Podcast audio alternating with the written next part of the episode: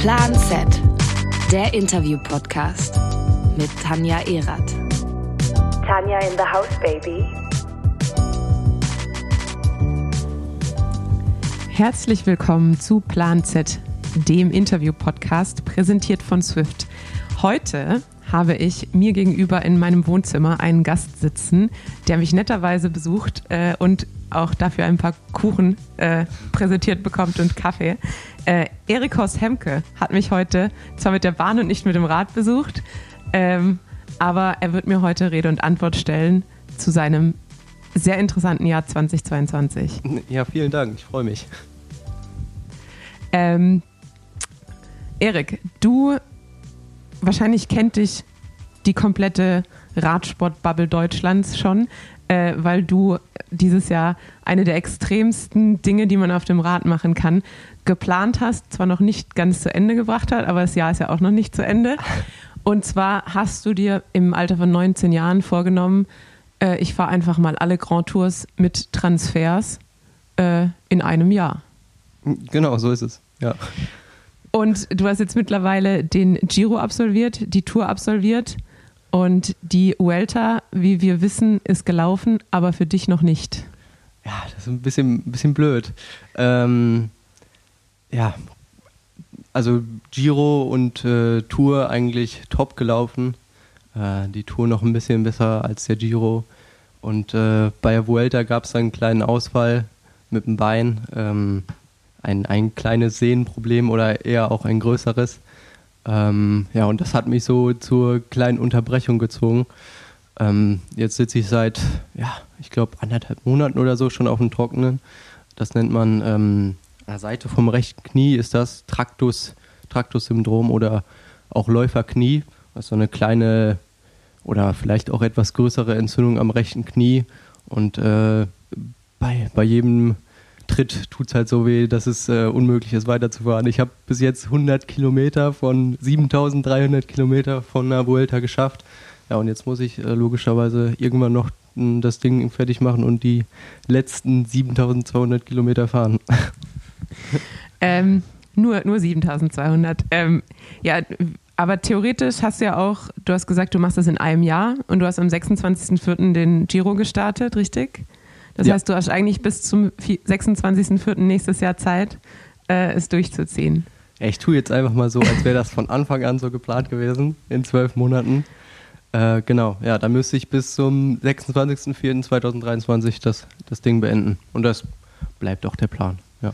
Okay, aber wir fangen jetzt einfach mal nochmal ganz von vorne an. Es gibt zwar schon ein paar Podcasts von dir, es gibt auch natürlich auf deiner Seite viel Infos. Du hast auch, also zum einen deine Instagram-Seite, zum anderen deine Webseite, wo man dich auch live tracken konnte. Aber ich fange trotzdem einfach mal nochmal so an, als wüssten wir nicht, was du getrieben hast. Und du kannst ein paar von deinen Geschichten auspacken, die ja durchaus interessant sind. Und da wird man auch merken, dass es dir bestimmt nicht leicht gefallen ist, die Vuelta abzubrechen. Und dass es auch kein kleines Wehwehchen war, weil du, glaube ich, andere Dimensionen von Schmerz dieses Jahr kennengelernt hast, als es die meisten kennen, würde ich sagen. Ja, vielleicht ist das so, ja. Manchmal war es schon nicht so cool. Also grundsätzlich muss man ja schon mal sagen, bei dem Plan, die Grand Tours zu fahren, grundsätzlich schon mal krass. Wenn man sich dann ausgerechnet das Jahr 2022 aussucht, mit 3 Auslandsstarts bei 3 Grand Tours. Schwierig. War dir das am Anfang bewusst, dass sowohl die Tour in Dänemark startet, die Vuelta in Holland startet und der Giro in Ungarn startet? Ja. War dir das am Anfang bewusst, als du den Plan gemacht hast? Ich glaube, wir hatten mit der Planung angefangen 2021, September, Oktober ungefähr so rum. Und da war das noch gar nicht klar und ich dachte so, ja, ungefähr werden das vielleicht, sagen wir, 10.000, 12.000 Kilometer. Und dann waren wir schon ziemlich weit in der Planung drin.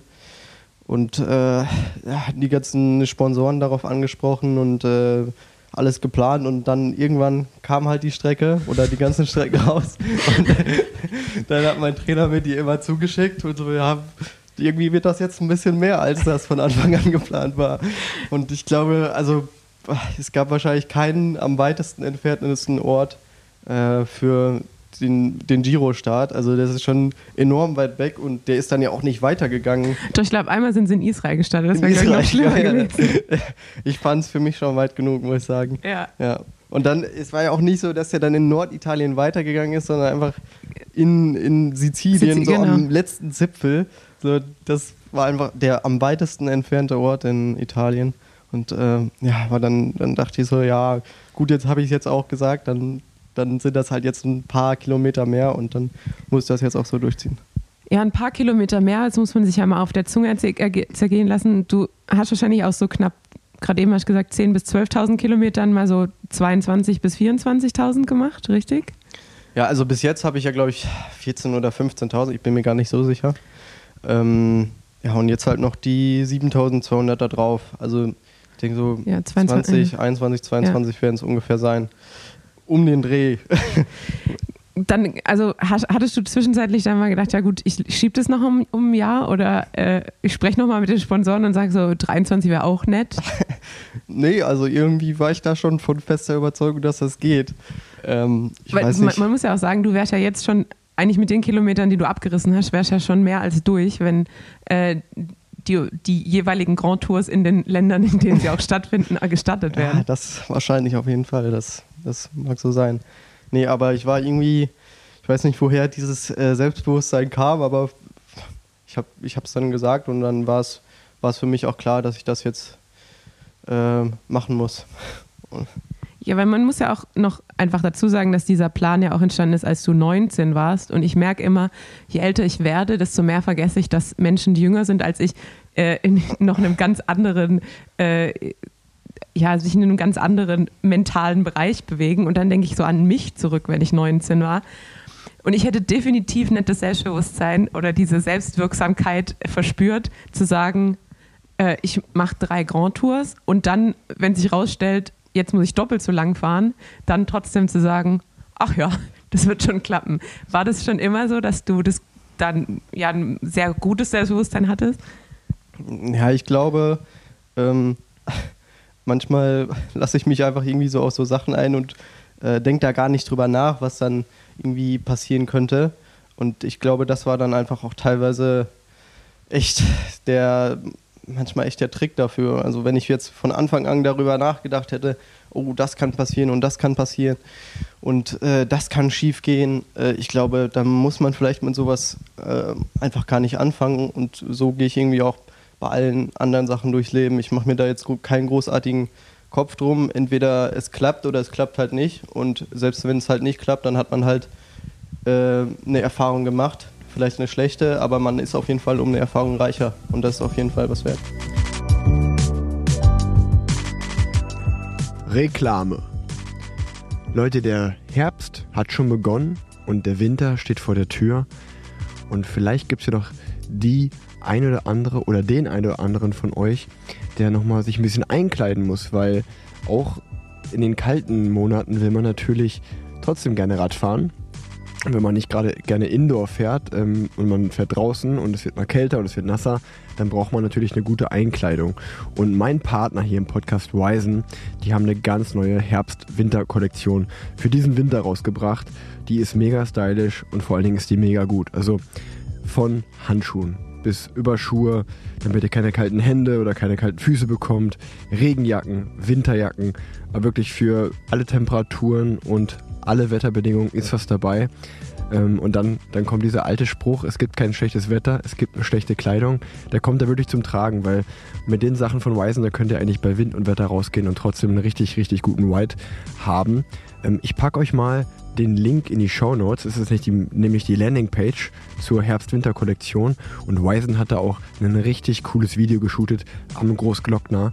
Kann ich euch nur empfehlen, schaut euch das mal an, weil wenn man sich das Video anschaut, dann bekommt man wirklich Lust, selbst bei schneebedeckten Pässen Rad zu fahren. Wirklich richtig sehr, sehr gut gelungen. Und es gibt wie immer natürlich einen Code. Der Code ist Plan Z. Damit bekommt ihr 10% auf die gesamte Kollektion. Und ich kann es euch empfehlen, wenn ihr die Sachen fahrt, da kommt ihr warm und gesund und vor allen Dingen auch mit der Top-Qualität, bequem auf dem Rad durch den Winter. Checkt es gerne mal aus. Wie gesagt, der Link und die Landingpage ist in den Shownotes. Werbung Ende. Ich habe was von professioneller Naivität gelesen. Hast du dir das ausgedacht oder ist es tatsächlich ein Begriff, der mir einfach nichts sagt und nicht geläufig ist? Ja, wir hatten dann einfach immer, wenn ich dann zwischendurch mit meinem Trainer telefoniert habe, während des Giros oder der Tour, und dann hat er auch gefragt, ja, weißt du denn eigentlich, was morgen kommt? Ich, nee, kein Plan. Und dann, also ich habe dann einfach immer von Tag zu Tag geschaut, was kommt, und er meinte dann, ja, so das, ich habe das für meinen Kopf irgendwie so als professionelle Naivität abgespeichert. Und ich fand einfach, das war ein Begriff, der dann dazu echt ganz gut gepasst hat. Weil ich weiß halt echt nicht, also ich habe die Strecke auf Komoot geplant, ich habe nicht rausgeguckt, wann die Berge sind. Ich weiß nicht, was am nächsten Tag kommt. Ich habe keinen Plan, wo ich am nächsten Tag schlafe oder auch am selben Tag noch.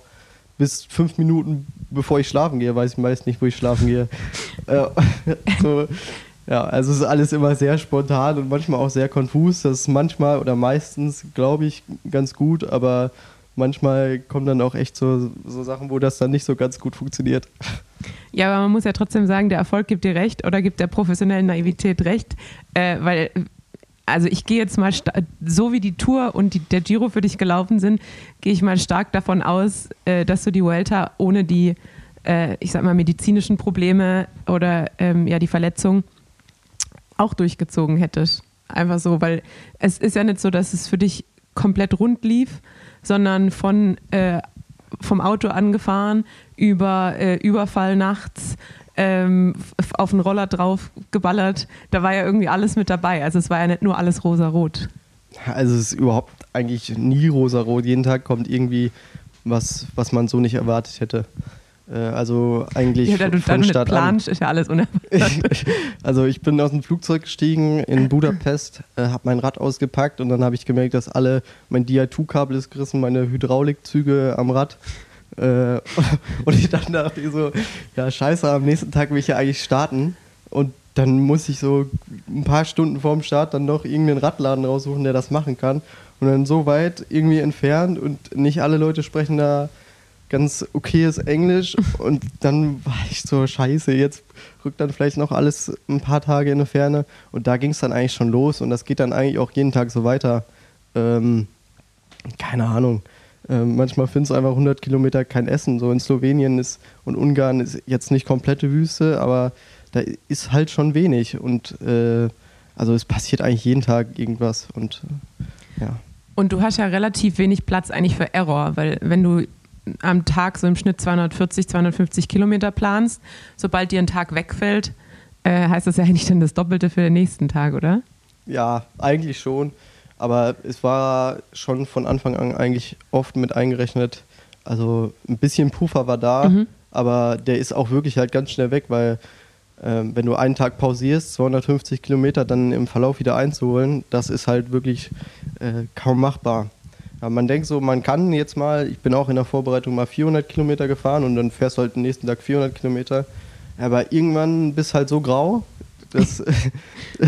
Also dann irgendwann geht halt nur noch Standgas, ein Tempo und dann musst du auch alle, sagen wir, ja, maximal 2-3 Stunden anhalten und was zu essen holen. Und dann bist du froh, wenn du am Ende des Tages wirklich da 250 stehen hast und da ist dann nicht mehr viel drin. Und dann noch mit den Höhenmetern manchmal dazwischen, ja. 4.500, 5.500, dann ist da nicht so viel Space. Ja, vor allem hast du ja auch viel... A nach B drin und ich habe mal mit Rick im Podcast darüber gesprochen, er hat immer Glück mit Rückenwind, ich habe irgendwie immer Pech mit Gegenwind, sowas macht ja bei einer Strecke von 250 Kilometern auch viel aus. Ja, total, aber ich glaube, das sind einfach so Sachen, die ich dann irgendwie ganz gut abstellen kann oder ich kann diese Probleme ganz gut kanalisieren. Wenn ich mich über solche Kleinigkeiten dann jeden Tag aufregen würde oder dass ich halt Platten habe oder dass ich müde bin oder was weiß ich auch immer, wenn ich mich über das alles aufregen würde, dann würde ich nicht ankommen. Ja. Ich habe gelesen, Platten hattest du tatsächlich nur einen. Ja, bei Bei der Tour de France war es ein Platten. Ja, da hatte ich Glück. Aber das war beim Giro war das ein bisschen anders leider. Das heißt, du fährst Schwalbe. Hast du dich dann für Pannensicherheit oder für Rollwiderstand entschieden? Also bist du Durano gefahren oder?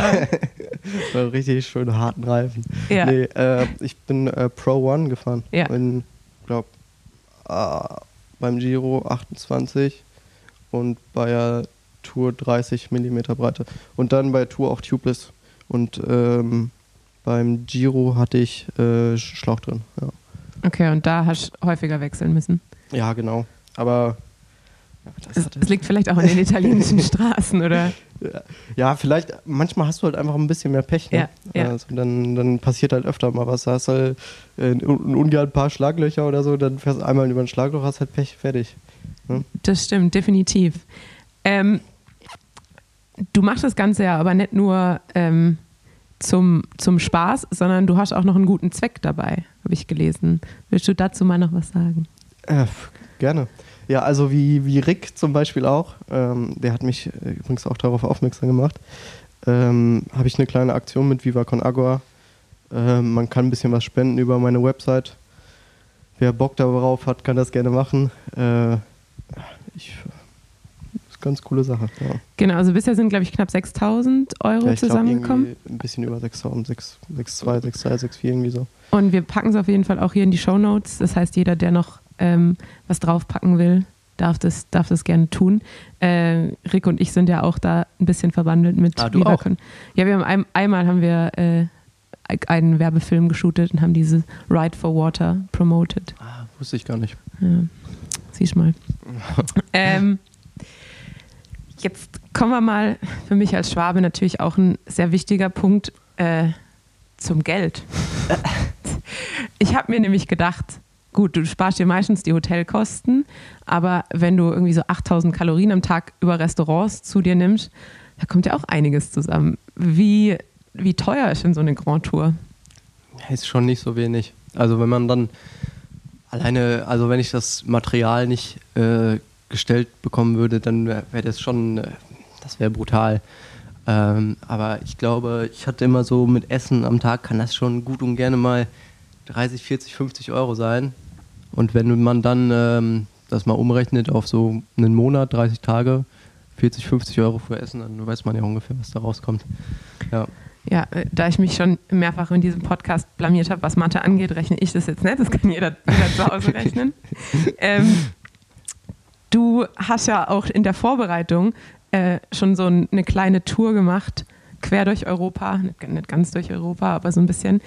Und ich muss sagen, als ich mir das angeschaut habe, sah das schlimmer aus als die Grand Tour selber. Würdest du das so bestätigen? Also jeder, der das mal sehen möchte, er hat es in seine Story-Highlights auf Instagram gepackt. Und das war ja vor April und dann auch so irgendwie Belgien, wo man ja weiß, im März ist da nicht so nett. Deutschland, Luxemburg, Frankreich, Schweiz, dann wieder Belgien, Deutschland und dann nach Hause wieder zurück. Ja, das war auch so eine Sache, ich wollte halt irgendwie testen, ob was geht, oder ich und mein Trainer wollten das testen. Und dann dachte man so, ja, machen wir doch einmal in der Woche. Und dann an dem Tag, wo ich das geplant habe, war, glaube ich, ganz gutes Wetter. Und es war aber halt April oder ich weiß nicht, oder März. Nee, muss März gewesen sein, weil April bin ich ja schon losgefahren. April ging ja schon los, ja. Ja, und dann habe ich das in einem Tag mal kurz geplant auf Komoot. Da sind wir wieder bei der professionellen Naivität. Ja, und aber das war echt der Horror. Also das war echt, es war immer saukalt, ich habe die ganze Zeit gefroren und ich war jetzt nicht so, dass ich hatte auch keine Downjacke oder so mit und dann war es halt, ich war eine Woche unterwegs und als ich morgens immer aufgewacht bin, war das Zelt von innen und außen gefroren. Ich hatte irgendwie, als ich geschlafen habe, hatte ich alles an, was ich dabei hatte. Ich hatte 2 Radhosen an, dann einfach mal geschlafen. Ja, also das war wirklich brutal. Und dann dachte ich so, oh Scheiße, also wenn das jetzt schon so hart war, dann weiß ich nicht, wie die Grand Tours werden sollen. Aber das Wetter war dann nicht so kritisch da. Ich habe mich irgendwie angepasst. Ja, also nicht kritisch würde ich es jetzt auch nicht bezeichnen, weil du hast ja im Endeffekt sehr, sehr schlecht gearbeitet, was so die Meteorologie angeht, weil du dich irgendwie im Norden Europas aufgehalten hast, als es schlechtes Wetter war. Und als es dann Hochsommer wurde, hast du dann so Spanien, Südfrankreich angepeilt. Und dich hat ja auch dann die Hitze ganz schön leiden lassen. Ja, also beim Giro ging das noch. Da hatte ich eher Regen und da waren die Temperaturen meist relativ angenehm, außer dann oben in den Dolomiten und Alpen. Ja, ich weiß nicht, ob ich durch die Alpen gefahren bin. Ja, da war es noch recht okay, aber dann bei der Tour, da war es schon echt kritisch. Also am schlimmsten waren irgendwie 3 Tage hintereinander, war ich in den Pyrenäen und das waren auch die 3 schlimmsten Bergtage für mich. Ja. Da war irgendwie jeden Tag hatte ich über 4000 Höhenmeter und 48 Grad Höchsttemperatur und das war echt krass. Und dann am letzten von den 3 Tagen waren es dann, ich glaube, 5500 Höhenmeter, 48 Grad und dann hatte ich das überstanden und dachte so, okay, jetzt bin ich durch und jetzt bis Paris ist nur noch flach. War eher so semi-flach, war so mehr so hügelig-bergig. Ja. Und dann am Tag danach bin ich losgefahren, so 80, 90 Kilometer und auf einmal bin ich so vom Rad gekippt. und dachte so, was ist denn jetzt los? Und dann lag ich da so wieder bei 45 Grad und da geht gar nichts mehr. Und das war so absolut in der Walachei im Süden, quasi so ein bisschen nördlicher von den Pyrenäen. Und ich konnte gar nichts mehr. Ich hatte kein zu trinken mehr, kein zu essen mehr. Und dann, und es war noch im Umkreis von, sagen wir, 20 Kilometer kein Dorf oder kein Haus. Also wirklich absolut in der Walachei. Dann lag ich da und dachte, scheiße, was soll ich jetzt machen? Und dann habe ich meine Kumpels angerufen und meinte, ich komme hier jetzt nicht weg. Ich weiß jetzt nicht, ich lag da am Straßenrand. Es kam auch kein Auto vorbei. Und die meinen, ja gut, dann müssen wir jetzt halt einen Krankenwagen rufen. Und dann wollte der Krankenwagen aber nicht kommen, weil die haben gesagt, ja, wir brauchen aber eine feste Adresse irgendwie. Aber ja. Das war irgendwie nur so eine Straße, und die ultra lang war, das hat denen nicht gereicht. Und die wollten dann irgendwie nicht kommen. Ich habe keinen Plan, warum. Taxiunternehmen hat man da auch nicht erreicht. Ich weiß nicht, ist halt vielleicht zu weit außerhalb. Ja. Und dann habe ich glaube, 3 Stunden für die nächsten 20 Kilometer gebraucht, weil ich habe immer so einen Tritt gemacht und dann ging es auch eigentlich schon nicht mehr, also wäre ich halt echt fast vom Rad gekippt und dann war da so eine kleine Walachei, da hat mich ein Kumpel angerufen und hat gesagt, ja, vielleicht ist ja so eine Art Hostel oder sowas und das heißt, dann bin ich da vorbeigefahren und nix Chambra hieß das, nix Zimmer. Ah. Und dann war da so geklopft, so, hallo, ist hier jemand? Und dann kam da so ein Ü70-Mann raus, so, ja, kann ich hier schlafen? Und dann er so, ja, warum denn nicht? Und das war so, halt so ein kleines Hostel und da kommen meist so, ja, so Wanderer oder so vorbei. Da ist halt wirklich gar nichts. Ja. Und der Mann hat mich echt gerettet. Der hat mich dann gut aufgepäppelt, der hat dann zum Abendessen 5-Gänge-Menü gemacht und ich hatte einfach so viel Mineralien verloren und so viel Salze und dass ich das gar nicht mehr reinbekommen habe. Ich habe halt die letzten 3 Tage davor 15 Liter getrunken am Tag und dann nochmal so 20 nur zum Drüberkippen und sobald man das über sich drüber kippt, ist es quasi schon wieder weg und ja, der Mann hat mich echt gerettet, sonst weiß ich nicht, wo ich da gelandet wäre. Ja. Oh je, aber es passt ja an sich auch wieder zu deiner Spendenaktion ganz gut, weil ich glaube, bei solchen Aktionen und auch bei solchen Temperaturen merkt man auch, wie stark man einfach als Mensch von Wasser abhängig ist. Also mir ging das immer, als wir in Australien waren, man war irgendwo im Outback bei 45 Grad und es gab nicht überall einen Brunnen und erst recht nichts, wo man keine Tanke, wo man sich irgendwas holen muss. Und dann merkt man einfach, wenn ich jetzt nicht gleich an Wasser komme, dann habe ich hier ein richtiges Problem. Ja.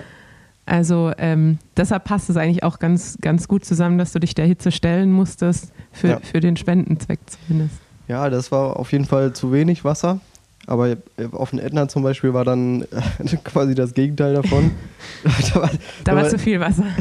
Ja, für mich, für meinen Geschmack, ja. Also da war ich irgendwie 4 Tage nass und der schlimmste Tag war ich weiß nicht, wie hoch der Ätna ist, aber der ist auf jeden Fall relativ hoch. Ich war noch nicht da, aber ja, ich glaube schon. Ich bin hochgefahren und es war so, es hat nicht geregnet, aber es war so neblig, dass ich nass war.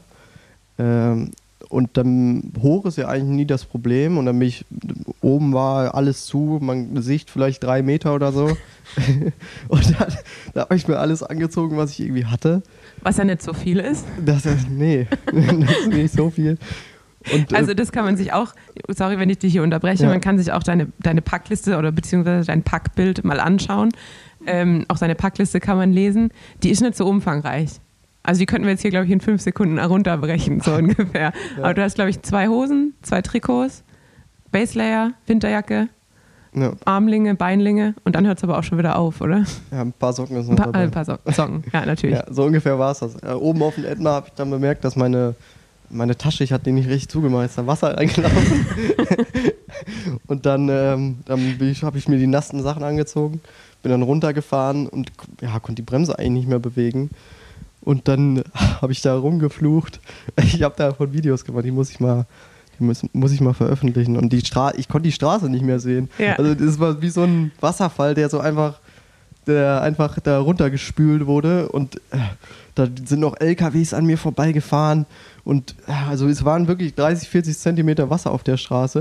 Und man sieht halt gar nichts. Ja. Und dann, ich war so klitschnass. Das war zum Kotzen, ja.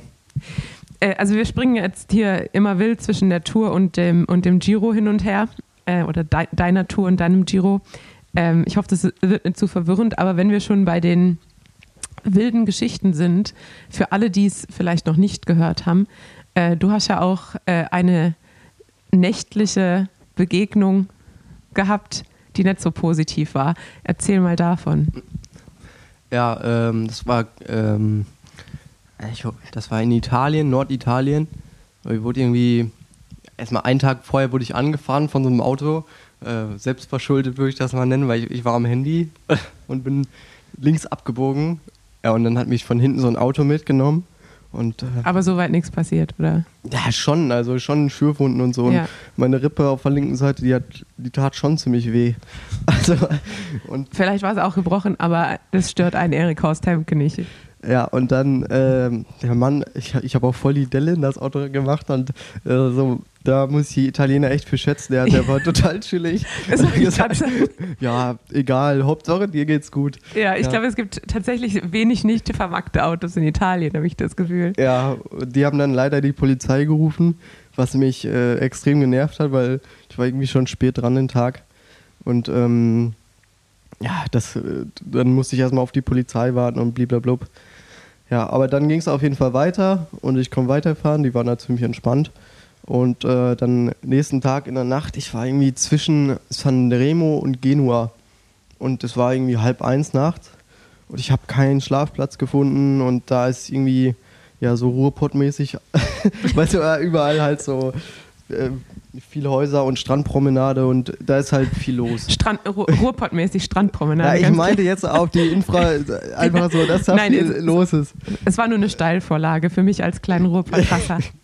Ja, ich finde ihn auch absolut hässlich. Aber, ja.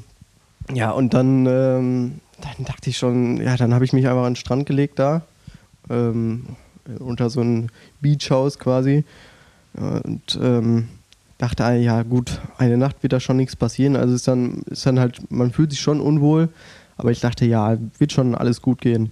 So um 3 Uhr nachts kam dann irgendwie so ein Obdachloser und mit so einer Wodkaflasche, die er dann ein paar Minuten später zerhauen hat. Dann ich lag noch im Schlafsack und er ist ja mit dieser Glasscherbe auf mich losgegangen und hat mich dann damit bedroht und im Schreck bin ich dann halt raus aus dem Schlafsack. Und dann lagen meine ganzen Sachen, Wertsachen neben meinem Schlafsack und der Luftmatratze. Handy, Portemonnaie, Garmin. Mein Rad stand da eigentlich auch, aber der war halt zu besoffen, glaube ich. Wäre nicht weit gekommen wahrscheinlich. Nee, oder das Gepäck war ihm zu schwer. Ich glaube, es war ihm zu klein, deshalb war das nicht genommen. Und ja, dann hat er sich meine ganzen Sachen geholt. ist dann abgezischt mit meinen ganzen Wertsachen. Und ja, ich habe aber noch gesehen, wie er dann die Glasscherbe, die er in der Hand hatte, wo er mich mit bedroht hatte, dann weggeworfen hat. Dann habe ich mich bewaffnet. Womit hast du dich bewaffnet dann? Ich hatte so ein kleines, das ist jetzt hier fast nicht jugendfrei, ich hatte hier so ein kleines Messer, hatte ich noch in meinem Rad drin. So ein Butterfly oder wie? Ein Messer halt. Ja. Und dann bin ich hinter ihm her und ja, dann haben wir uns da ein paar Minuten lang geboxt. bis er dann ja, meine Sachen wiedergeben wollte. Aber ich war echt erstaunt. Ich dachte so, es reicht, wenn man den so einmal schlägt. Aber das hat echt lange gedauert, bis der mir dann meine Sachen wiedergegeben hat. Der wollte irgendwie nicht aufgeben. Ja. Aber ich habe sie wiedergekriegt. Aber also, du warst willensstärker in dem Moment. Ja, also, oder du hattest halt das Messer. Ja, ich wäre halt komplett am Arsch gewesen. Ja. Also was willst du machen ohne Handy, ohne Portemonnaie, ohne Ausweis, ohne Geld. Also ohne dann, Garmin. Genau, das ist noch das Wichtigste. Ja und ja, das Blöde war, ich bin so in Unterhose hinter dem hergelaufen und oder so eine kurze Jogginghose und hatte auch keine Socken an und dann waren meine Füße von unten komplett offen, alles aufgeratscht. Und dann schön mit diesem Dreck in den Füßen, irgendwie, es war irgendwie 4:30 Uhr morgens, dann wieder angezogen und rauf aufs Rad, dann konnte ich ja auch nicht weiter pennen. Und dann war der Tag auf jeden Fall der beschissenste Tag, den ich hatte. Ich war so müde von den Wochen auch noch davor und dann meine Rippe tat noch weh auf der einen Seite und meine Füße waren offen, die waren dann irgendwie angeschwollen und da war noch Dreck drin. Und dann war es an dem Tag auch nochmal 35 Grad oder so. Also das war echt ein richtig beschissener Tag. Ja, weil das war nämlich genau der Punkt, wo ich dachte, für Leute, die vielleicht meinen, dass du wegen einem Wehwehchen die Vuelta abgebrochen hast, da dachte ich nach der Story, also der Mann zieht schon durch, muss man sagen. Also mit offenen Füßen, eventuell angebrochener Rippe, nachdem man überfallen wird, dann einfach trotzdem weiterzumachen, durchaus respektabel, würde ich sagen. Ja, danke. Nee, also wie gesagt, ist ja jeden Tag irgendwie was scheiße ist und was nicht funktioniert. Aber dann halt, wie bei der Sache bei der Vuelta, also du kannst halt alles kaputt haben, ne? Also ein Schlüsselbein kaputt haben, hat man ja zum Beispiel gesehen, wie bei Lawson Craddock, der dann die Tour damit zu Ende gefahren ist. Oder, weiß nicht, Handgelenksbruch, Fingerbruch, du kannst ja alles brechen, ne? Aber sobald das Wichtigste beim Radfahren sind halt nun mal die Beine und wenn die nicht mehr funktionieren, was bleibt mir dann anderes übrig? Und es ist jetzt auch nicht so, dass ich dann irgendwie über den Schmerz wegtreten kann oder so und dass man dann vielleicht ein bisschen härter tritt oder ein bisschen weniger oder man macht eine Ausgleichsbewegung. Das hat einfach nicht funktioniert. Das tut einfach so weh, dass ich konnte mein Bein nicht mehr bewegen. Ja und ja, dann habe ich halt einen Tag gewartet im Hotel und dachte so, ja eigentlich, wenn man dann so ein bisschen rausnimmt, dann ist schon okay, aber ist ja sonst auch meistens so, ne? Dann wartest du halt einen Tag, pausierst einen Tag, aber es ist halt nicht wie ein Muskelkater. Ja. Halt so eine Sehne, die heilt halt super, super langsam. Ich hab jetzt noch damit zu tun, ich bin jetzt vor ein paar Tagen gefahren. Und eine Stunde danach konnte ich nicht mehr laufen. Ja, weil die Sehne ist anscheinend total im Arsch. Ja, und vor allem halt auch extrem schlecht durchblutetes Gewebe eigentlich. Deshalb heilt die halt einfach auch nicht so schnell. Also wenn man zum Beispiel Gesichtsverletzungen sind ja einfach so, du bekommst ein blaues Auge und einen Cut und nach 7 Tagen sieht es wieder aus wie vorher, weil dein Gesicht oder dein Kopfbereich halt mega gut durchblutet ist. Aber halt alle anderen Stellen, Finger, Füße, die halt irgendwie weit weg sind und Sehnengewebe ist halt in dem Fall genauso. Ist halt schlecht durchblutet, heilt halt auch irgendwie deutlich schlechter. Genau, mit dem Cut kann man zum Beispiel auch Alttouren fahren, das geht auch. Genau. Also ich würde es nicht ganz unterschreiben, muss ich sagen, als Ärztin. Man kann nicht mit allen Verletzungen weiterfahren und mit allen Brüchen, aber es gibt manche, mit denen könnte man durchaus besser klarkommen als wahrscheinlich mit so einer Sehnenentzündung. Das stimmt. Trotzdem, wenn ihr verletzt seid, nehmt euch die Zeit und setzt euch zur Ruhe. Ja, aber ich glaube, genau das ist es ja. Also das wurde ja jetzt auch zum Beispiel im Besenwagen heiß diskutiert. Und ich glaube, wenn du dann halt, wenn du so eine Aussage machst wie Staufi, ja, dann, also man muss sich halt überlegen, du hast halt eine gewisse Reichweite und das hören sich zum Beispiel auch U13 und U15-Fahrer an. Und es gibt halt einen Punkt, da musst du dann halt sagen, okay, ich könnte jetzt hiervon Vollgeschehen tragen, und an dem Punkt ist es dann halt wirklich nicht mehr wert, weiterzumachen, und ich habe einfach keinen Bock. Ich bin 20 und ich will auch noch die nächsten 10, 15, 20 Jahre weiter Rad fahren, und dann, also abgesehen davon, dass es wirklich nicht gegangen wäre, wäre es mir auch einfach nicht wert, dann meinen Körper dafür kaputt zu machen, und dann muss man da einfach eine Grenze ziehen und sagen, ja, bis hierhin und jetzt nicht weiter, und dann ist halt auch Schluss. Und ich glaube, das ist halt auch ein ultra schlechtes Vorbild, dann U13 und U15-Fahrern vorzusagen, ey Leute, ein Held könnt ihr nur sein, so quasi wurde das ja auch ausgedrückt, wenn ihr euren Körper kaputt macht, ne? Also hört auf euren Körper, das ist doch einfach sonst scheiße.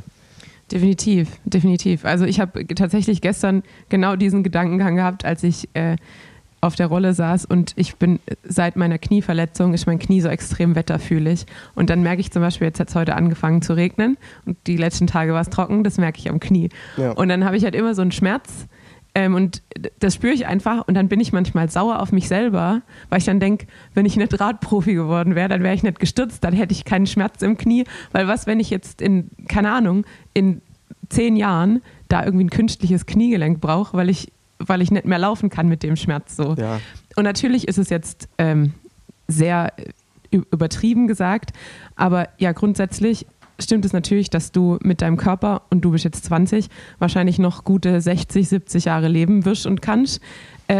Und dann muss man halt einfach auch, egal wie hoch die Ambitionen sind und wie hoch die Ziele sind, auch ein bisschen darauf achten, dass dieser Körper länger besteht als die nächsten 5 Jahre. Und wenn das sogar du sagst, der selten vorausplant, dann will das was heißen, würde ich sagen.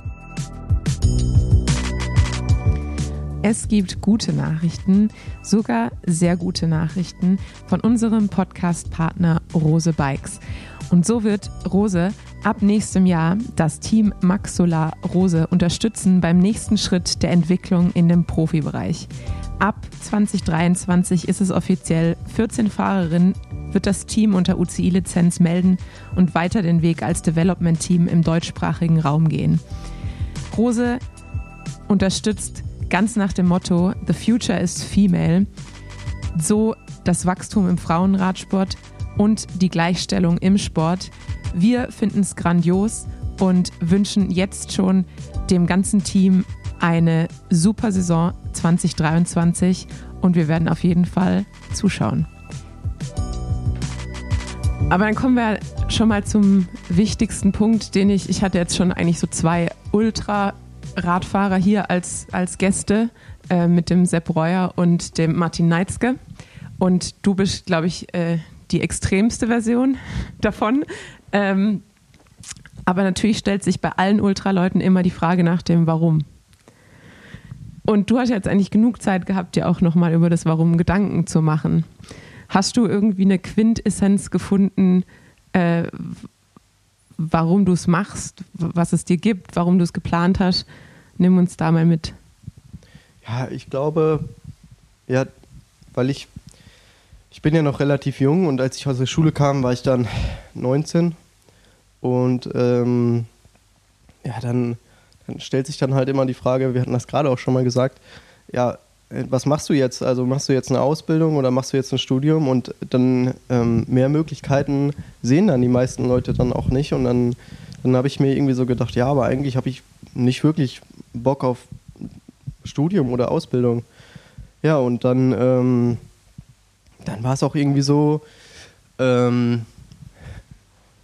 wollte ich sagen? Dann warum? Dann war es auch irgendwie so, dass ich gerade aus U19 kam und dann nicht weiter Rennen fahren wollte oder konnte oder wie auch immer, Eigentlich wollte ich immer Profi werden, aber dafür waren halt die Ergebnisse dann in den letzten 19 Jahren einfach zu schlecht. Und dann stehst du da so und denkst dir, ja, aber gut, wie weitermachen? Und dann dachte ich, ja gut, dann mache ich halt mal was ganz anderes, was ganz Ausgefallenes, und habe mir dann zusammen mit meinem Trainer quasi das Projekt überlegt und einfach mal so ein bisschen out of the box denken und was anderes machen und nicht irgendwie immer allen Leuten hinterherlaufen. Du kannst auch einfach mal was Eigenes planen, und wenn du eine Idee hast, kannst du die auch mal verfolgen.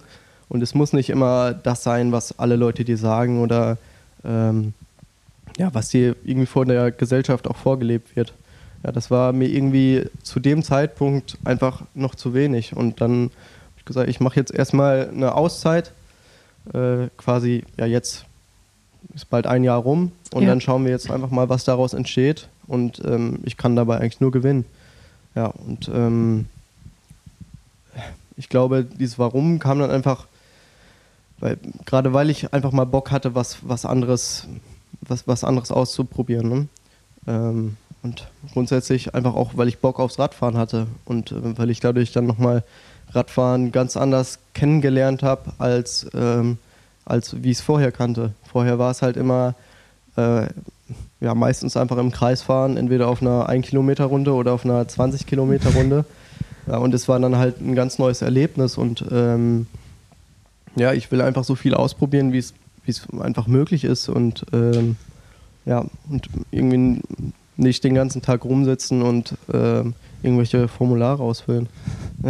Ja. Du hast auch, glaube ich, in deinem Blog bei Ryzen geschrieben, zwischen Studium und Ausbildung muss es doch noch was anderes geben, oder? Das heißt, du würdest sagen, du hast was anderes gefunden, irgendwas dazwischen. Ja, irgendwo bin ich da jetzt gelandet, irgendwo dazwischen. Genau so meinte ich das. Irgendwie bin ich da jetzt so gelandet in dieser Radsport-Bubble. Habe jetzt erstmal dieses eine Projekt gemacht, und aus dem sich dann, ich habe dieses Jahr halt so viele neue tolle Leute kennengelernt, neue Partner, und das hat sich jetzt einfach alles so cool entwickelt, und dass ich einfach auch, ich habe halt jetzt in diesem Jahr die Grundlage dafür gelegt, dass ich mit sowas dann auch in Zukunft weitermachen kann, und ich kann einfach da dranbleiben, und ich kann eigene Projekte planen, ich kann eigene Events umsetzen, ich kann das machen, worauf ich persönlich Lust habe, und ich muss nichts machen, weil irgendwer irgendwas von mir verlangt. Ich bin jetzt irgendwie so ein bisschen freier und das habe ich mir so gewünscht. Ja. Also du hast dir deine eigene Bubble in der Bubble geschaffen, sozusagen. Ja, vielleicht ein bisschen. Ja. Ich habe vor einem Jahr meinen Podcast gehört von Leon Winscheid. Da war ein 18-Jähriger zu Besuch, der über den Atlantik gerudert ist. Wahrscheinlich auch nochmal, zumindest was die Lebensbedrohung angeht, ein größeres Projekt.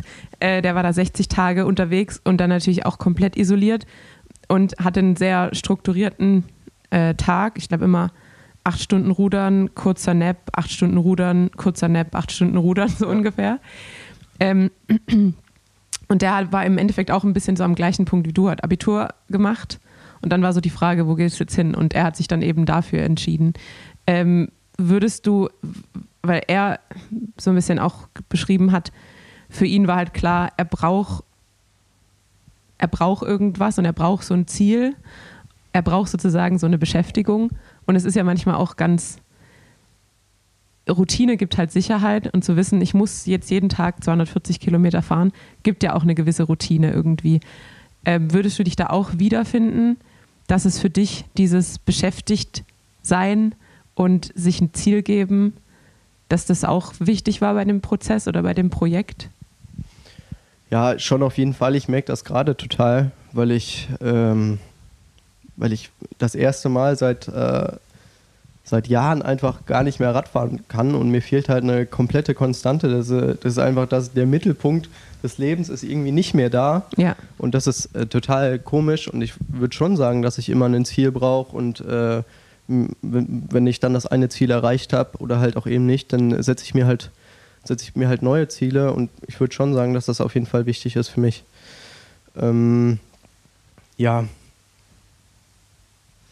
Und was war also du sagst ja, du hast dir das mit deinem Trainer überlegt. Wie kann ich mir das dann vorstellen? War zuerst die Idee da, okay, ich fahre alle 3 Grand Tours und wie kann ich das umsetzen? Oder war eher der initiale Gedanke, ich will was Verrücktes machen, was noch nie da war? Was könnte das sein? Ja, also mein Trainer hatte mir mal das Video von Lachlan Morten geschickt und dann hat er dazu geschrieben, gut zum Nachahmen. Und dann habe ich geschrieben, ja, aber... Wie heißt dein Trainer, damit wir mal wissen, wer das ist? Erik Vejovoda. Okay. Komplizierter Name. Und dann hat er gesagt, gut zum Nachahmen. Und dann habe ich gesagt, ja, aber also eigentlich will ich gar nicht nachahmen. Also wenn ich was mache, dann will ich halt etwas vormachen und ja, was machen, was es vielleicht in der Form so noch nie gab oder ganz, ganz selten gab. Und dann einfach was nachzumachen, was es so jetzt schon gab. Und jetzt, also wenn ich jetzt nur eine Grand Tour gefahren wäre und dann noch vielleicht die Tour de France, dann hätte halt jeder gesagt, ja gut, der war schon da, ist halt wie Lachlan. Aber wenn halt dann jemand sagt, in meinem Alter, ich mache halt jetzt das Dreifache und die Transferstrecken sind jetzt auch noch mal krasser und das wollte ich halt und das war das Ziel und natürlich auch ein bisschen Aufmerksamkeit darauf zu lenken. Und dann sind wir da so langsam ran. Und wie ist das? Es gibt doch das Guinness-Buch der Rekorde. Muss man sich da vorher anmelden?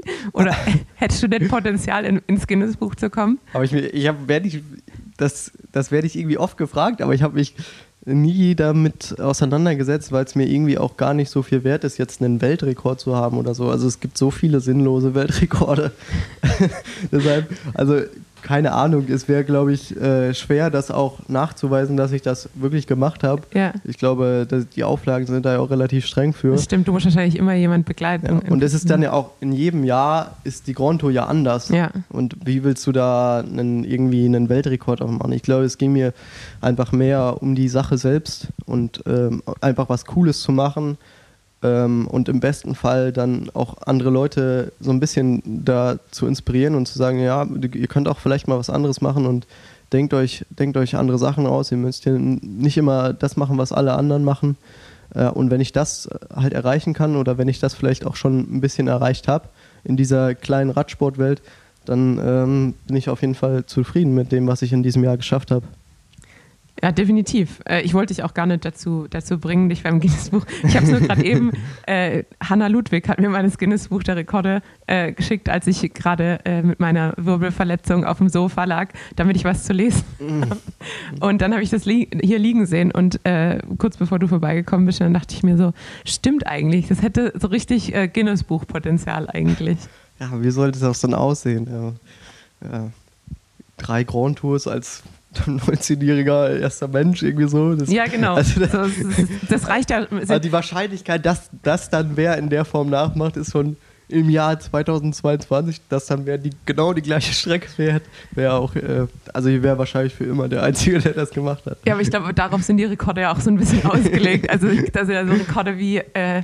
Also es war auch sehr übertrieben zu sagen, man kann das Guinness-Buch der Rekorde lesen, denn es sind einfach nur so Mini-Artikel und sehr viele Bilder, aber da sind ja dann Leute dabei, die sich irgendwie 300 Wäscheklammern ins Gesicht klammern oder sowas. Und ich glaube, das ist jetzt auch nicht unbedingt so massentauglich. Ja, die Leute haben auch Leute inspiriert damit. Ja. Ne? Das ist schon was wert. Definitiv, definitiv.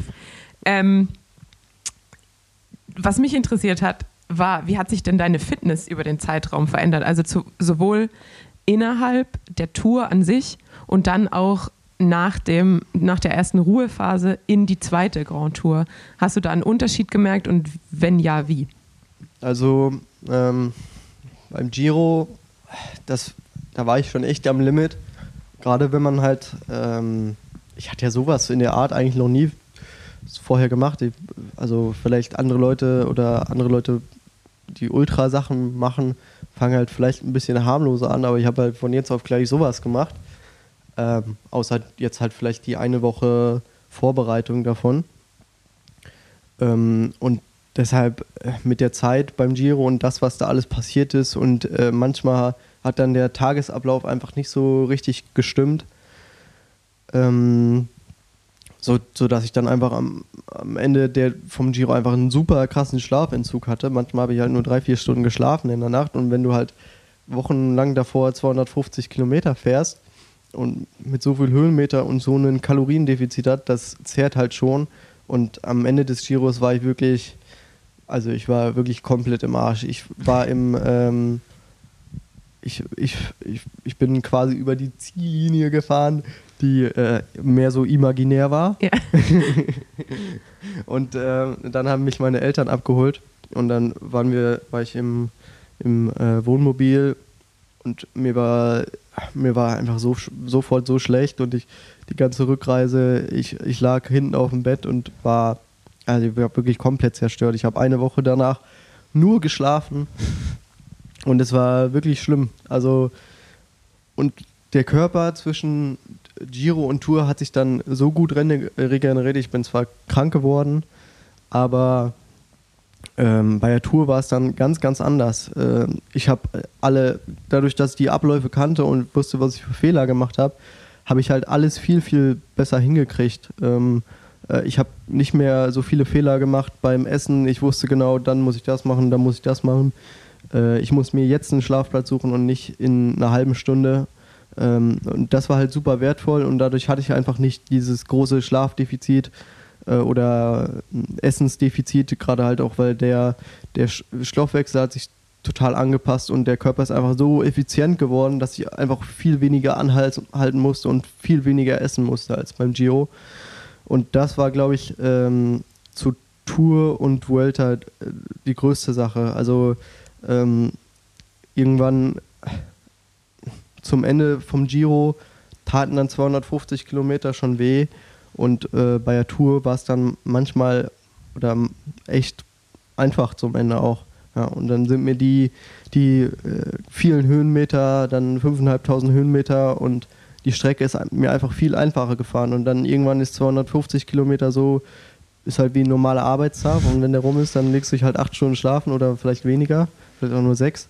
Und es geht dann halt am nächsten Tag. Und das war auf jeden Fall ziemlich beeindruckend, wie stark der Körper sich anpassen kann. Also ich bin dann in Paris ins Ziel gefahren, irgendwie um 3 Uhr nachts. Das war ganz knapp übrigens, weil ich musste ein paar Stunden später haben die aufgebaut, dann wäre ich nicht mehr auf die Strecke gekommen. Ah, ja, stimmt. Ja, stimmt, wird ja auch alles gesperrt, gell? Ja. Das hatte ich mich nämlich gefragt. Ja. Es gab, also jetzt muss ich überlegen, ob ich zuerst die Frage stelle oder die andere. Okay, aber jetzt stelle ich erst die Frage. Und zwar, es gibt ja einfach manche Abschnitte, Streckenabschnitte, die ja gut befahrbar sind, wenn man in einem Tour-Peloton fährt und die ganze Strecke gesperrt ist. Aber jetzt nicht unbedingt gut befahrbar, wenn man, es gibt ja zum Beispiel Autobahnstücke, die gefahren werden. Wie hast du das gemacht? Also bist du die dann umfahren oder hast du dann gedacht so, YOLO, ich fahre jetzt einfach auf dem Seitenstreifen oder wie lief das dann? Weil ich habe nur ein kurzes Video gesehen, wie du auf einer meiner Bergankunft auf so einem Flugzeuglandeplatz eigentlich so ein 22%er hochfährst und ich meine, ein Flugzeuglandeplatz ist tendenziell für Flugzeuge zum Landen da. Ja, danach hat mich der Typ da auch runtergeschickt. Ja. Also der war ziemlich sauer. Verständlicherweise. Also wie hast du das geregelt, dass du manche Sachen mitnehmen musstest, die generell eigentlich nur mit einer Sondergenehmigung wahrscheinlich möglich sind? Also ich bin einfach alles gefahren, was irgendwie ging. Und bei diesem Flugzeuglandeplatz, ich weiß nicht, was der Typ sich da gedacht hat. Wie heißt der Tourdirektor? Nochmal Christian Prudhomme oder ja, so, stimmt, ne? Ja, stimmt. Ja, und der hat irgendwie 3 Flugzeuglandeplätze darin eingebaut. Und die sind halt super steil. Und die haben mich zum Ende echt abgefuckt. Und die waren auch immer sauer, die Leute da drauf, als ich da drauf gefahren bin. Aber so eigentlich, ich würde mal sagen, 99% der Strecke habe ich so gefahren, wie es irgendwie möglich war. Ja, also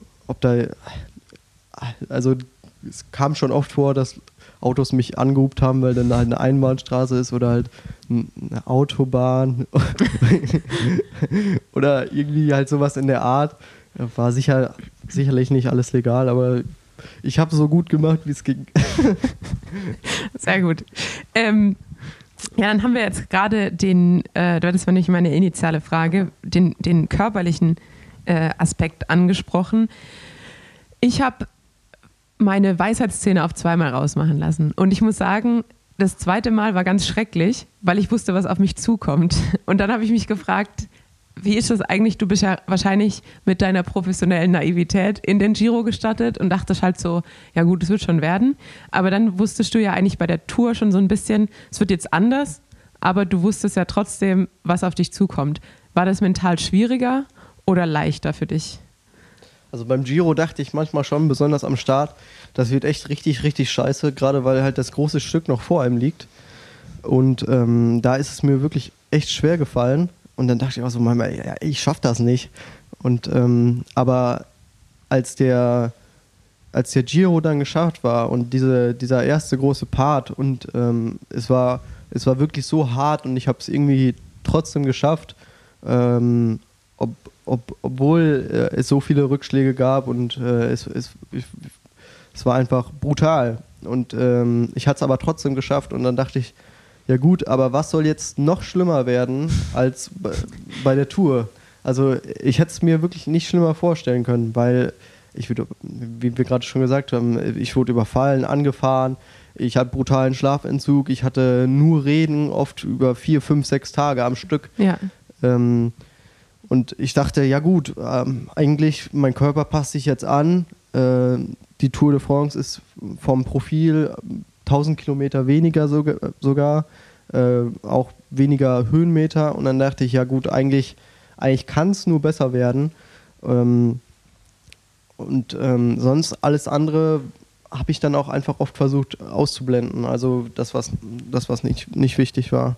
Und deshalb ist mir das irgendwie auch dann leichter gefallen bei der Tour. Ich werde hier immer angemeckert von Tanja, wenn ich nicht ins Mikro rede. Ja, ich habe die Kopfhörer auf und ich höre dann immer, wenn es leise wird. Also verzeiht uns, falls die Stimmen mal weniger laut sind. Das liegt an mir. Es liegt an ihm, genau.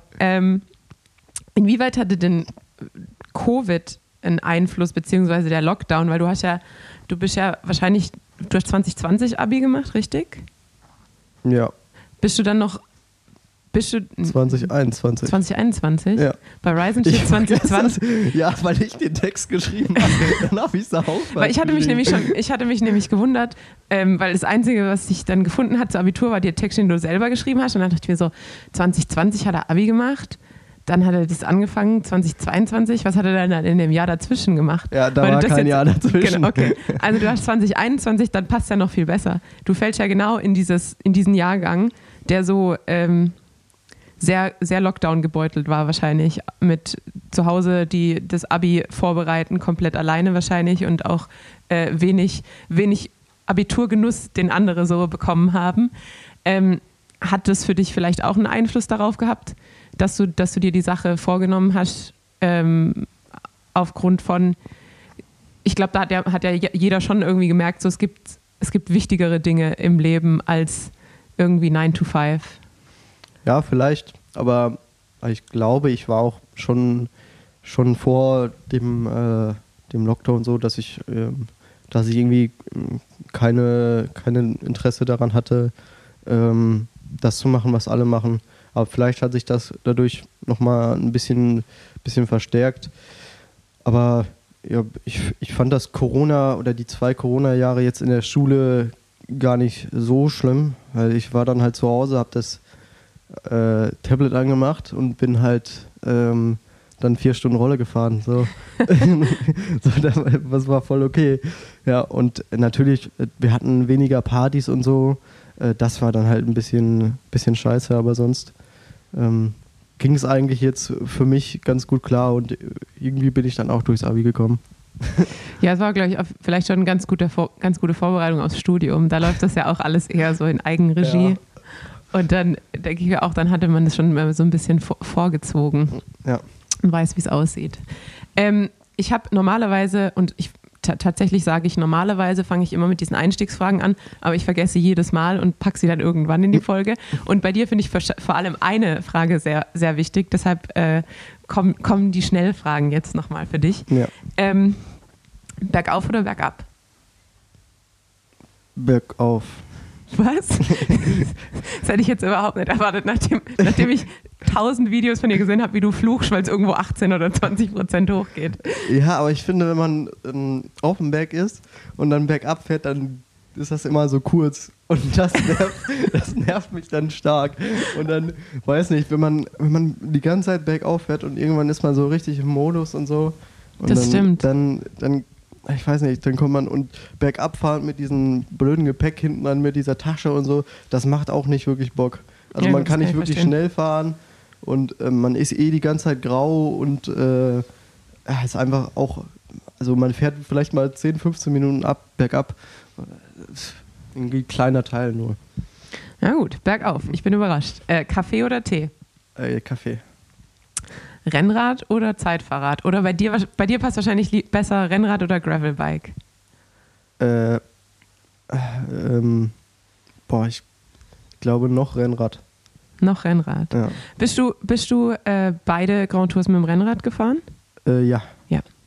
Weil ich nur einmal dein, glaube ich, zumindest in deiner Story das Backroad mit Gepäck gesehen habe. Ja, ich bin die Vuelta mit dem Backroad angefangen, also mit dem Gravelrad von Rose.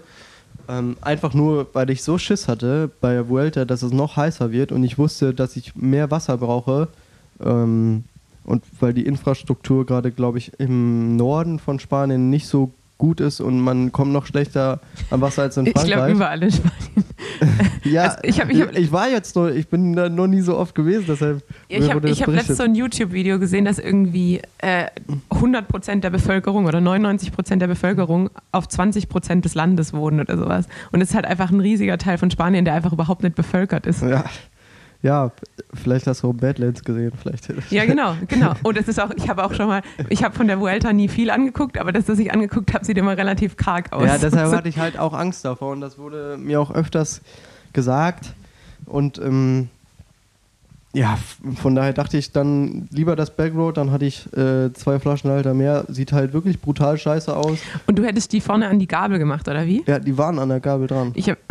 Weil auf dem Bild, das du gepostet hast, stand nur so, da vorne kommen dann noch 2 Flaschen hin, aber ich habe es dann nie in kompletter Form gesehen. Ja, genau. Eigentlich war das der einzige Grund, warum ich das Rad gewechselt hatte, dass ich halt mehr Trinkwasser habe, damit ich halt da sicher bin.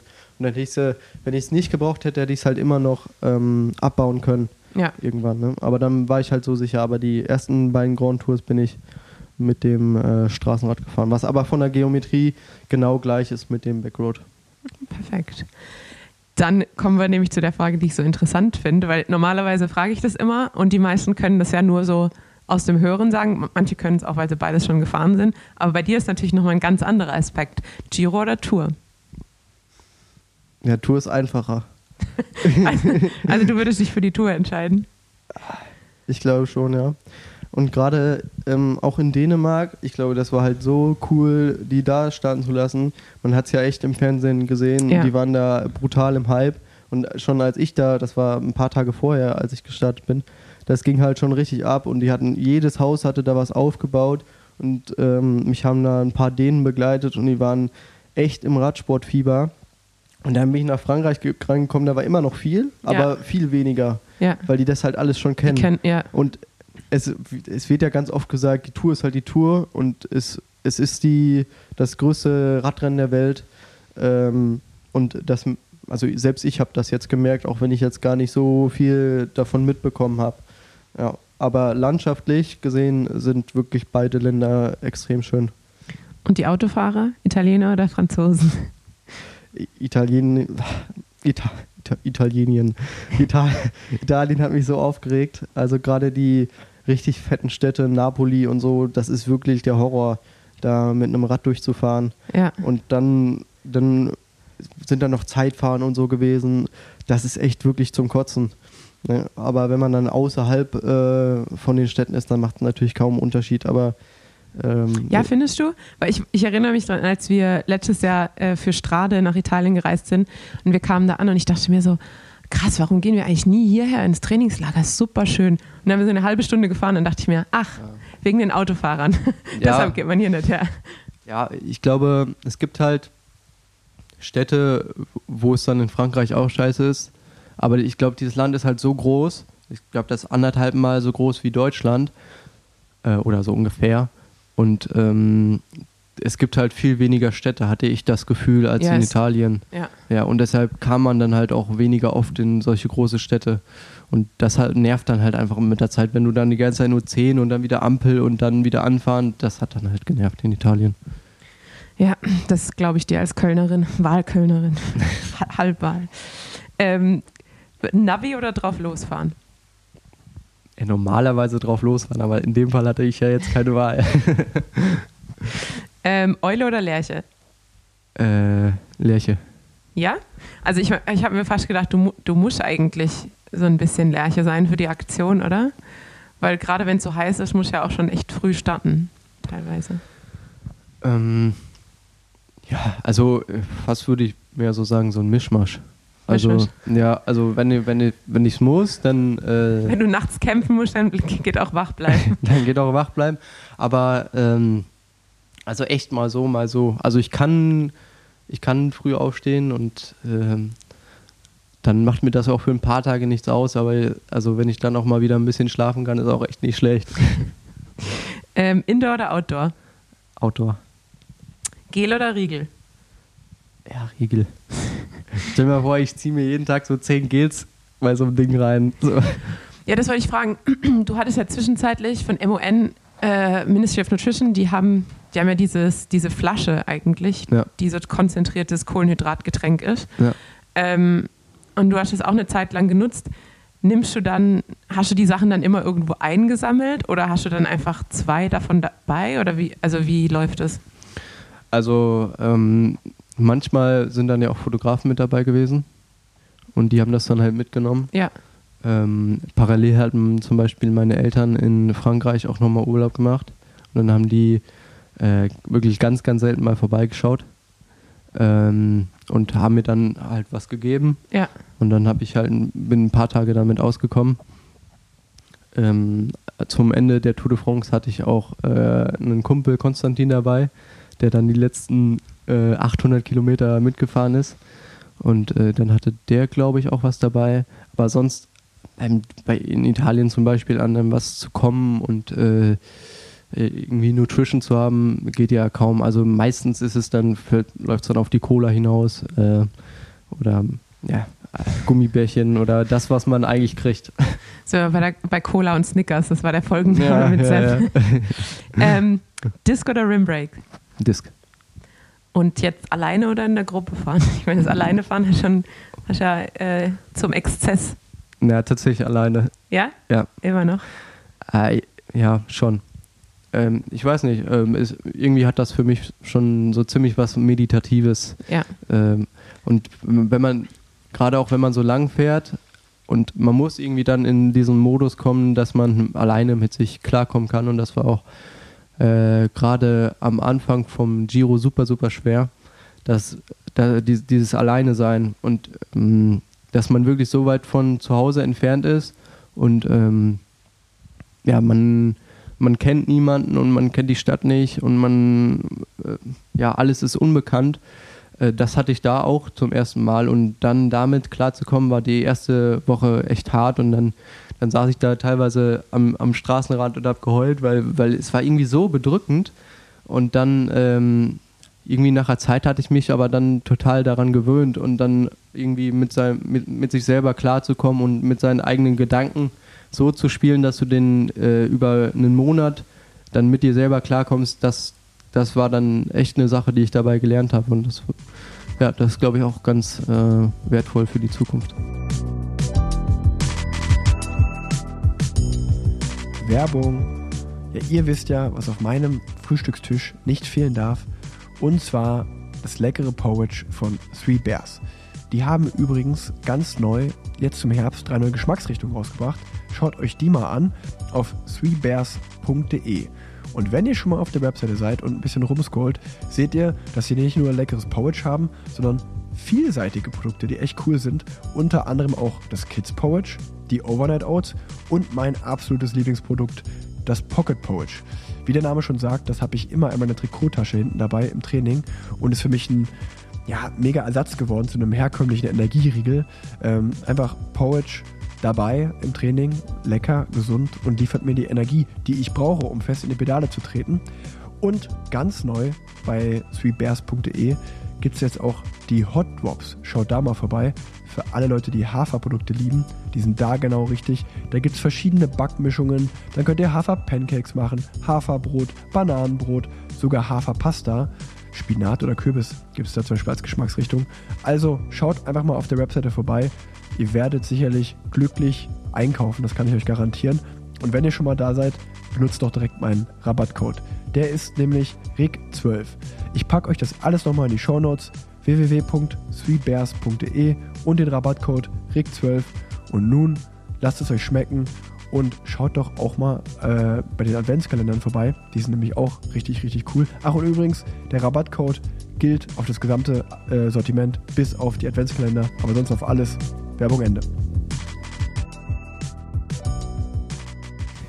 Es ist witzig, manchmal habe ich das Gefühl, als ich so, wann war das? Wahrscheinlich so 2008, 2009, so, da gab es so einen richtigen Hype um den Jakobsweg, um das Buch von Happe Kerkeling.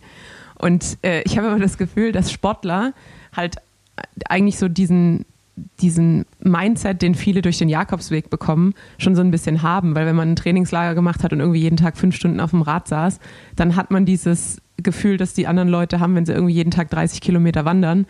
Das kennt man so ein bisschen. Und ich habe das Gefühl, dass deshalb jetzt, es wird jetzt immer extremer. Und das ist jetzt sozusagen deine Form von Jakobsweg. Ja, vielleicht. Ja, aber ich verstehe auf jeden Fall, was du meinst. Ja. Die Vuelta letztes Jahr ist auch in Santiago de Compostela geendet. Also du hättest sozusagen nur vorziehen müssen, dann hättest du mit dem Jakobsweg anfangen können. Ja, aber ich glaube, der Jakobsweg an sich wäre, wenn nichts für mich, das wäre dann schon so eine Sache, wo ich dann wieder sagen würde, oh, das haben ja jetzt so viele Leute gemacht und das wäre mir jetzt so uncool, dann würde ich irgendwie wandern gehen, wo keiner das gemacht hat. Ja. Würdest du denn sagen, dass du hast gerade eben gesagt, dass du das Radfahren ganz neu kennengelernt hast, würdest du sagen, dass es dich näher dazu gebracht hat oder dass es vielleicht dafür sorgt, dass du irgendwann so genervt davon bist, dass du gar keine Lust mehr drauf hast. Also dass es jetzt so extrem ist, dass es dir vielleicht irgendwie in 2 Jahren gar keinen Spaß mehr macht, auf dem Rad zu sitzen. Es ist auf jeden Fall viel positiver geworden, als ich das vorher hatte. Also das Ding ist, also ich bin ja auch früher Rennen gefahren und hab diese ganzen Sachen halt gemacht.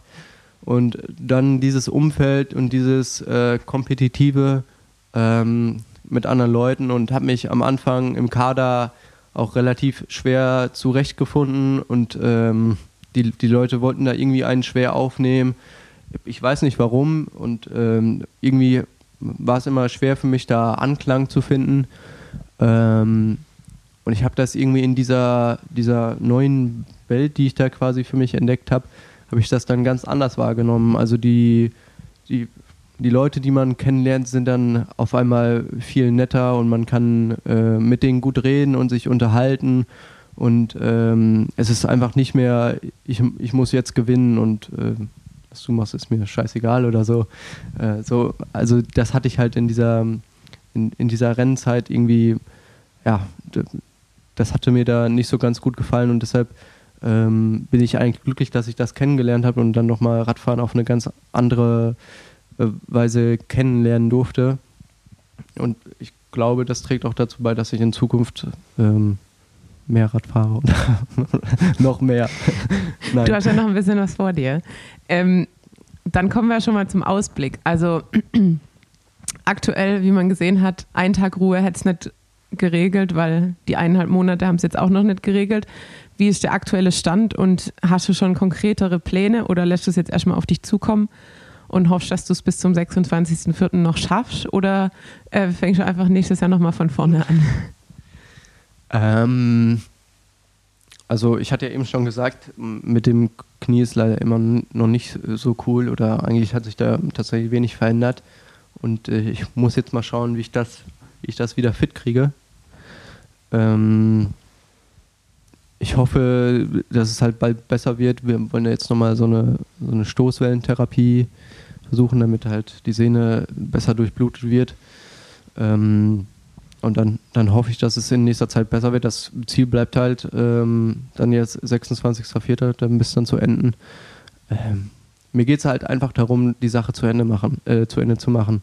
Also wenn sich jetzt keiner angucken würde oder dann wäre es mir quasi auch egal, aber ich habe halt so vielen Leuten gesagt, dass ich das mache und dass sie sich darauf verlassen können, dass ich das halt zu Ende bringe.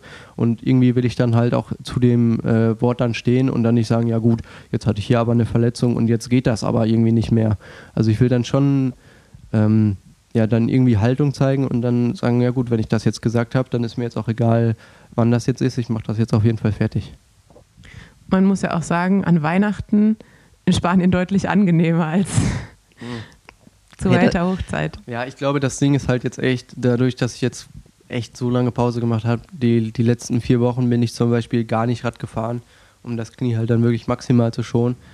Und man verliert halt einfach so viel. Und dadurch müsste das ja jetzt erstmal alles wieder aufholen. Und das dauert halt leider etwas an Zeit. Ich glaube halt echt im schlimmsten Fall ein paar Monate und dass es dann halt wirklich im nächsten Jahr erst weitergeht. Aber dann ist es halt so. Genau, dann ist es so. Erstmal vielen Dank, dass du da warst. Wir werden es auf jeden Fall verfolgen und vielleicht sehen wir uns ja dann nach der beendeten Vuelta nochmal. Ansonsten kann ich auf jeden Fall jedem empfehlen, deinem Instagram zu folgen oder auch deine Homepage sich mal anzuschauen. Denn es ist auf jeden Fall sehr interessant und du machst es auch sehr gut. Und bei den Story-Highlights gibt es auf jeden Fall immer was zu lachen. Und ich freue mich dann auch, wenn du vielleicht ein paar Best-of-Videos nochmal beim Fluchen nach der Ätna-Abfahrt hochlädst. Ja, mach ich. Da sehe ich auch nochmal was Neues. Dann dir erstmal gute Besserung und vielen Dank für deinen Besuch. Und ja, wir bleiben dabei und sind gespannt, wie es wird bei der 3. Grand Tour 2020/23. Ja, vielen Dank. Gerne. Hat Spaß gemacht. Tschüss. Ciao.